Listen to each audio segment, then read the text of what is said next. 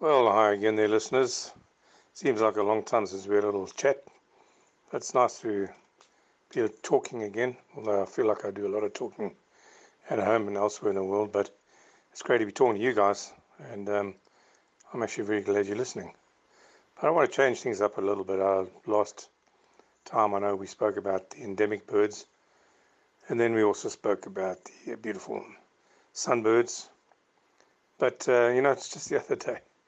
I was uh, in one of the parks, and I and I looked to the left and I saw this um, marabou stork, and I thought, my goodness, it's such an ugly bird.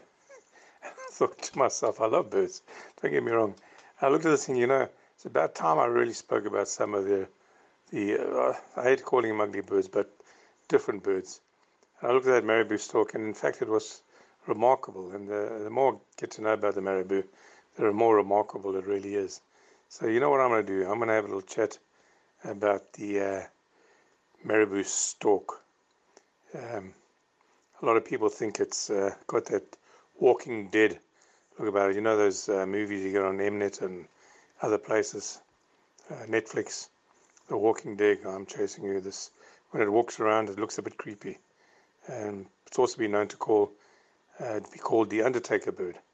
Uh, once you've seen it, then you'll know exactly what I mean. It's certainly uh, distinguishable from any other bird, especially it walks around with a stiff neck and that look on its face. The Undertaker bird. well, that's what we're going to talk about the marabou stork. Well, I'm going to do my best to try and explain really what it looks like. Um, you need to look at one of the books that I've been speaking about, uh, or anywhere in the web. Just have it, just have a look at it, and you'll see exactly what I'm trying to get through to. The uh, Latin name, it's got um, nice long two Latin names. Uh, well, I hope I'm going to do this right because Latin sounds a lot like Greek to me. So here we go. Lepto, Leptoptilos crumeniferus. You know, I was never a scientific guy, but anyway, if you understood that, then I'm not doing too bad. But the part of the, the leptos, as I've read it, is not something I know, but I just sort of know this stuff because I have been reading about uh, these birds for quite a while. But I know that leptos does mean slender, and the adjoining word to that uh, leptot um, I think it means a wing. And uh, part of the second word is crimino, which uh, means like a small money purse. Well, you know these bags that sort of use, usually hang around the neck of the person. Uh, and that's exactly what this bird looks like. It looks like it's got a quite a big money bag hanging from its from its uh, um, neck. They're about one and a half meters tall, and they're at least about six and a half kgs. And in other words, it's it's quite a tallish bird, eh? It has a very pink sort of naked head and neck There's no feathers. It looks like a bit of a vulture, and well, it eats the same type of carrion as well. And it has this huge, like orangey red air sac that hangs below its neck, well, on its neck. Um, sometimes it can get down to about 350 millimeters long, which is hanging from its neck. It actually uses this as a cooling mechanism, or you know, when it's looking for a for a babe in the woods, for a female, it'll use that for courting and it's also got a fairly biggish, long, wider, wide beak, um, and quite hard and, and fairly sharp. But uh, this little red air sac that it's got, uh, sometimes it's partly hidden um, underneath on its neck, like from a, like you know, there's like a white ruff over there where it's uh, at the base of its neck, and um, only when it starts inflating it uh, does it come out and you actually see it. As I said, it uses a lot in, in courtship. Has these beautiful black uh, uh, wing feathers, and uh, it's got a very big wingspan. It's about two and a half meters long, and its belly is also white. it has these uh, very very long legs. They they, they thin um, legs, but they always look white because they they're normally black. They always look white because you know it actually drops excrement on its uh, legs because it actually forms a little um, sealant on its legs and it helps with the cooling. So it's uh, it's actually thought that it does this um, as it is a process used for cooling as well. You know, it opens its beak and uh, sometimes when it really gets hot, you'll see it opening its feathers and sort of standing there with its uh, with his uh, feathers, wings, with his wings extended. But that uh, big bag that hangs from his neck is also used to um, to help cooling. It can almost be found in um, most of southern Africa, um, a bit north from um, the Northern Cape and the and the Eastern Cape and the Free State area. Um, it's a very sociable bird, and you'll see them in groups sometimes. Uh, they mostly feed on carrion, as I said, and you'll find them in either semi-arid areas or you know wet areas, and they, they hang around a lot at uh, game reserves and parks because they tend to sort of hang around where the lions or jackals or something has killed a bit of game. It'll come in there where the vultures come in. It's got a very strong dagger-like beak which can poke holes in the carcass, which helps some of the other animals to actually get to the carcass, or the uh, carcass can decompose a lot quicker. But it can't really cut with its beak.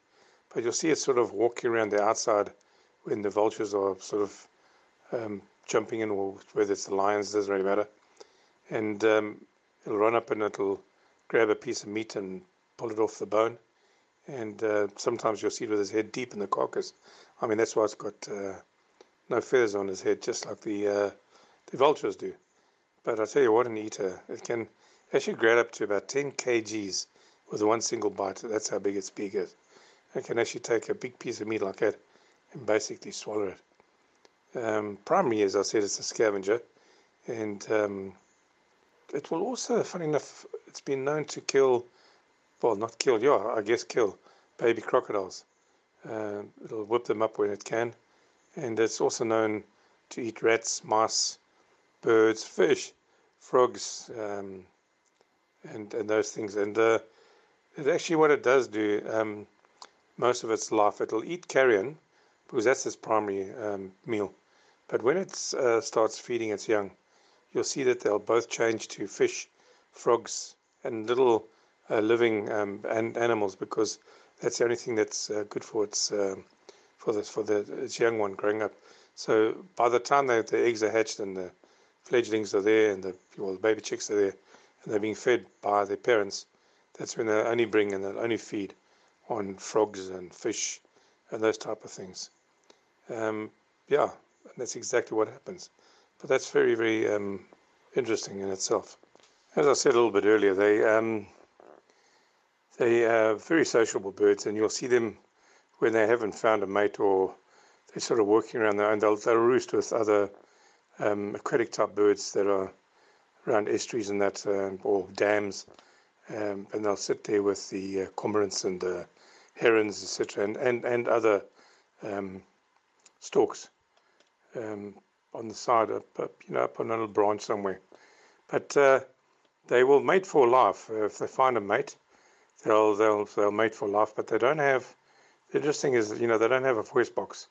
So they make these uh, funny little croak noises. That comes from the that little thing under the um, little bag under their, their uh, on their neck, and um, they sort of open and snap open their, their bills, and they make a bit of noise with that as well. And so they will normally do this as well when they're trying to do a bit of courting with a female. Once she once he's found the female, they'll they'll sort of gather wood and they will um, form a. Well, he'll he'll gather the wood and she will start putting in place. So she'll find the site and she'll put them in place, and she'll um, lay these things on a simple sort of platform, and right in the middle they put a little shallower cup, uh, which they normally will fill with leaves and such like. You know, once they've sort of got it, but it's quite a biggish type of nest. You know, obviously because they've got to have their own eggs in and they've got to sit in them um, and look after them. So they also go around looking at vacant nests, and they'll take it from any vacant nest that they, they find. You'll find out that once they've made their nest and they um, um, lay eggs in that, either male or female will will stay at the nest. They won't they won't move from that nest because in case one of the other ones come by and, and start stealing uh, wood from their own nest. So it's quite crazy. And they've, they've been known to have nests about a meter apart. But they, they normally make the nests very high and in, in, in trees, very high trees, and uh, or cliffs, or even on, on, on buildings sometimes. Uh, but as I said, the, the great thing is they sort of they, they, they pair um, for life. They normally lay about two to three eggs a, a year, mostly during the winter months, you know, June, July, August, around about the day. It's it's a lot easier for them, and I think this is why it does happen. Is the rivers and the dams are, are a lot drier, and it's much easier to find, you know, fish and frogs and, and, and those type of things, especially when they got to find them to feed their their chicks. The incubation period for their uh, eggs is normally about a month and um, the male helps with incubation. But uh, he actually sits on the nest a bit longer because normally at night he's the one that sort of incubates all night. And the female uh, sits during the day and they sort of take times. Um, and the young ones only sort of really meet, reach uh, maturity around about four years. So they kind of look after them for, for quite some time. And um, these birds are known, well, in captivity a lot longer, but in the wild, they live around about 25 years, so 25 years. But uh, some have been known in captivity, uh, learn, listen to me, uh, to live up to about 40 years. So there you have it. Um, that's about all I can say about the bird. I have a few fun facts that I'll mention now, but um, as I said before, uh, you'll find if you go to any game park that we have here in South Africa, up um, in the northern area, You'll find them around the uh, around the dams. You'll see them, uh, especially around areas where there's lion kills or vultures. Uh, you'll always see them sitting there, but they don't move much. Uh, the fun fact, as I said just now, one of them is that they're one of the laziest birds around because most of the time you see it, it, it just stands. You hardly ever see them moving around. They kind of like stand there, and they they really do look like they can sort of bury somebody, really. Um, they also, the other fun fact is they, they have these hollow leg bones and, and toes, which uh, actually help a lot in their flight. Because as they start flying around, you know, they're very strong flyers. They, they're never known to do short little trips, but once they're up in the air, they actually fold their neck into the front, which helps them balance themselves out, and their legs um, go to the back as they fly. But they, they, they're very strong flyers. And um, they make, as I said, they make these uh, basic nests uh, high up in the trees or on cliffs or something like that. Uh, the other nice thing is about the bird that you you'll get to know once you sort of see these birds. They're they're very attracted to um, grass fires. So if you see a big grass fire happening in, in one of the wild places, you'll most probably find one of these things flying just in front, and they'll scoop up any of the animals that are trying to escape. You know, small animals that are actually trying to escape from these, uh, what we call them veld, veld fires. Uh, you know, the ones that are trying to flee. Um, the, oh, the odd thing is, and I've never seen it, but I actually read about this, that they actually flee, uh, feed on flamingos. So there, there's a new one for you. Right, folks, I think that's about it for now until the next time we have a chat. Thought we'd just change things a bit. And, I mean, I've given you all, as I said, pretty birds like the beautiful sunbirds and all these beautiful little birds that I keep talking about. And sometimes we, f- we forget about the, the big old ugly ones. But that's all we've got for now. And so until next time, I hope you go out and do a bit of birding on your own and really enjoy it. And this is from me, Big Al. Cheers.